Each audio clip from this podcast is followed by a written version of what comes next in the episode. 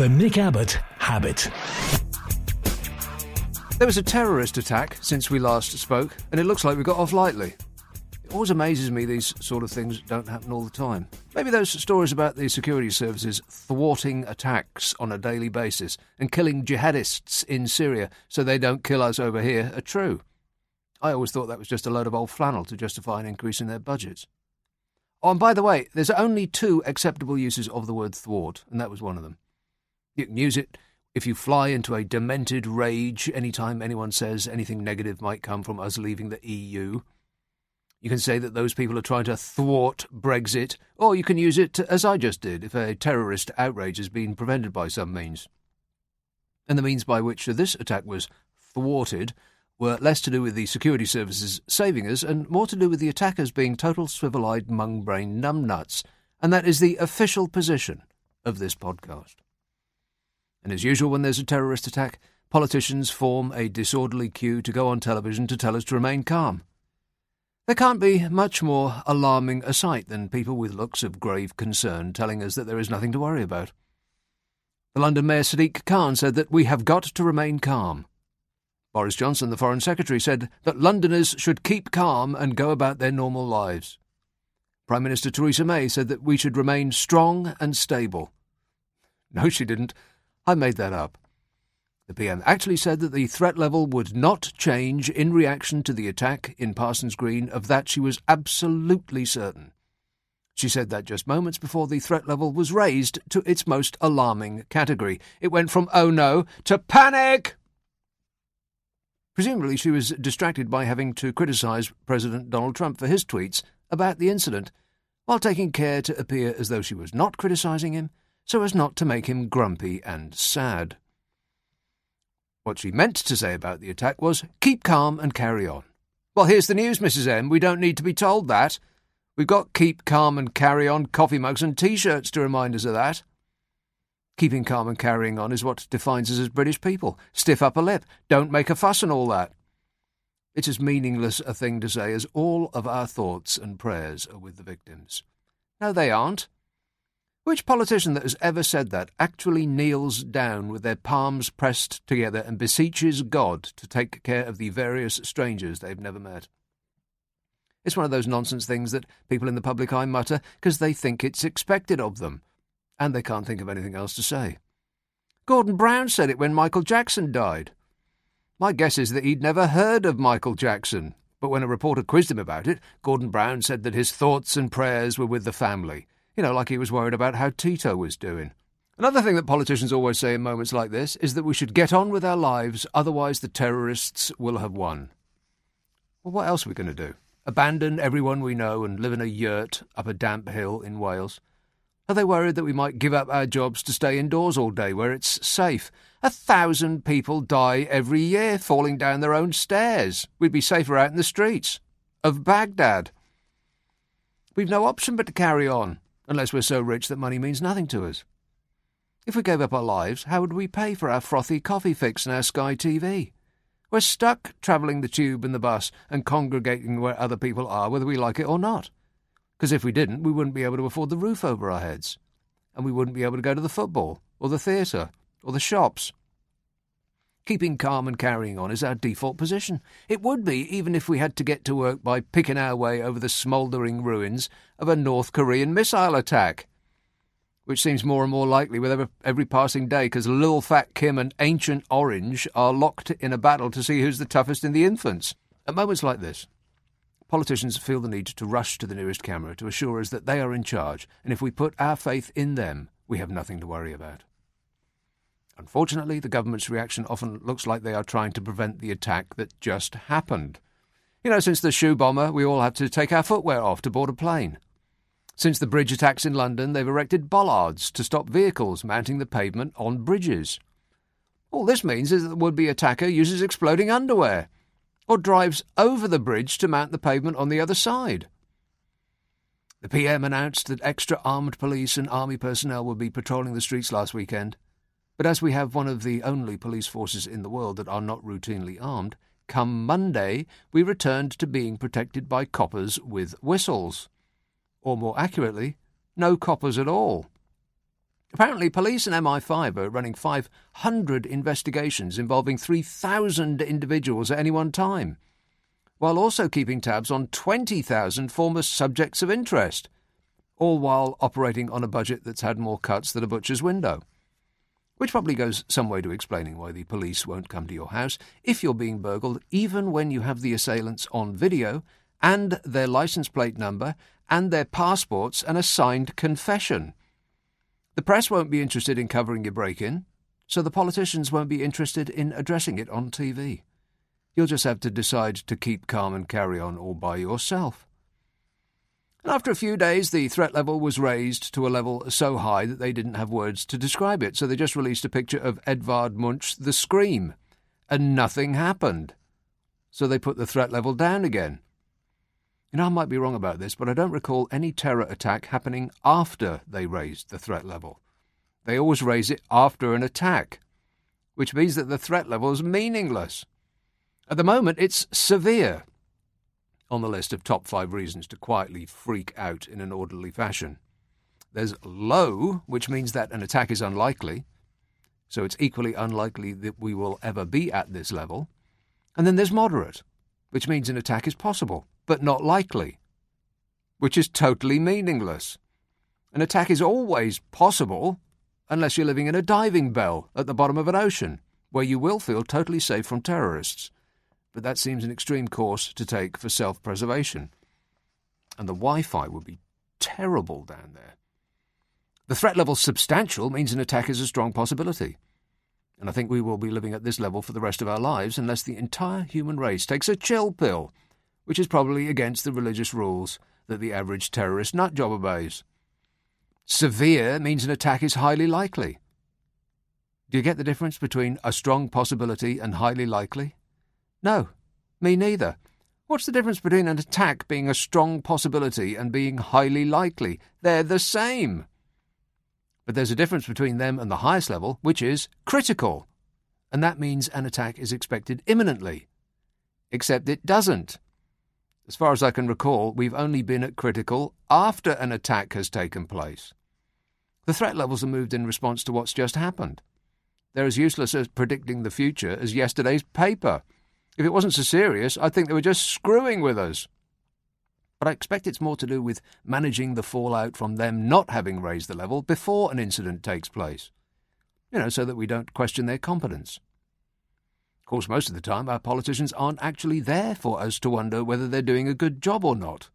Because no sooner are they back from a grueling seven week summer holiday than they have to endure another five weeks off from work. It's amazing.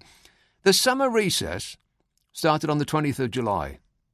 That was a Thursday, so let's assume that they did little, if anything at all, from Monday to Wednesday. Just as we did little learning on the last few days of a school term. I went to school in Edinburgh. So I used to spend the last week of term before the summer holidays staring out of the window in lessons like double history, wondering if it would stop snowing before August. So if Parliament's last day of term is a Wednesday, the holidays really started for them on the previous Friday, which was July the 14th, and the House returned on September the 5th. That makes it seven weeks and a day for them to lounge about, trying to come up with some old flannel about how it wasn't really a holiday at all and they were actually working hard for their constituents. And if you believe that, I have a slightly damaged holiday home in the Bahamas I'd like to sell you. So they came back on September the 5th. But oddly, September the 5th is a Tuesday, which means that they didn't really get back to doing anything till Wednesday. And honestly, why bother to come back early for a short week? So they were really back at it the following Monday. That gave them a full three days at the office before the commencement of their next holiday, which they call conference. And that's what we're in right now. Conference recess runs from the 14th of September for over three weeks, during which time the main parties have their away days. The Liberal Democrats have just had their Beano in Bournemouth, which might be the most boring thing to happen inside the Bournemouth Conference Centre since, well, the last thing that happened in the Bournemouth Conference Centre. In fact, I bet nothing exciting has ever happened in anywhere called a conference centre. Of course, all the attendees of the party's conflads will be forced to rough it in five star hotels and live with the very real possibility that their minibar might run out. Don't be fooled by the dullness of what goes on on stage. Conference season involves much drunken debauchery and the sight of elderly men trying to avail themselves of the delights of their carefully selected youthful assistants. You know, they say that politics is show business for ugly people, and that may be true, but a brief tour of the Palace of Westminster a few years ago impressed upon me that the politicians' young staff seem to be unusually gifted in the looks department. Curious, that. And they'll come into their own while staying away with their masters at their various conferences. I'm not suggesting any impropriety. Goodness me, no. Whatever gave you that idea? I'm sure the young uns are all highly qualified, or willing to occupy a connecting room. Holy smoke, this country is going through probably the most testing time since the Second World War, and our elected representatives are enjoying more breaks from activity than a nursery school toddler. I'm surprised they don't ask for a glass of warm milk and an afternoon nap. We have it constantly impressed upon us that this is a time of great uncertainty what with Brexit and ISIS and the threats coming from North Korea, but our lawmakers are always out to lunch. Judith Chalmers never took so many holidays. The Liberal Democrat conference was in Bournemouth.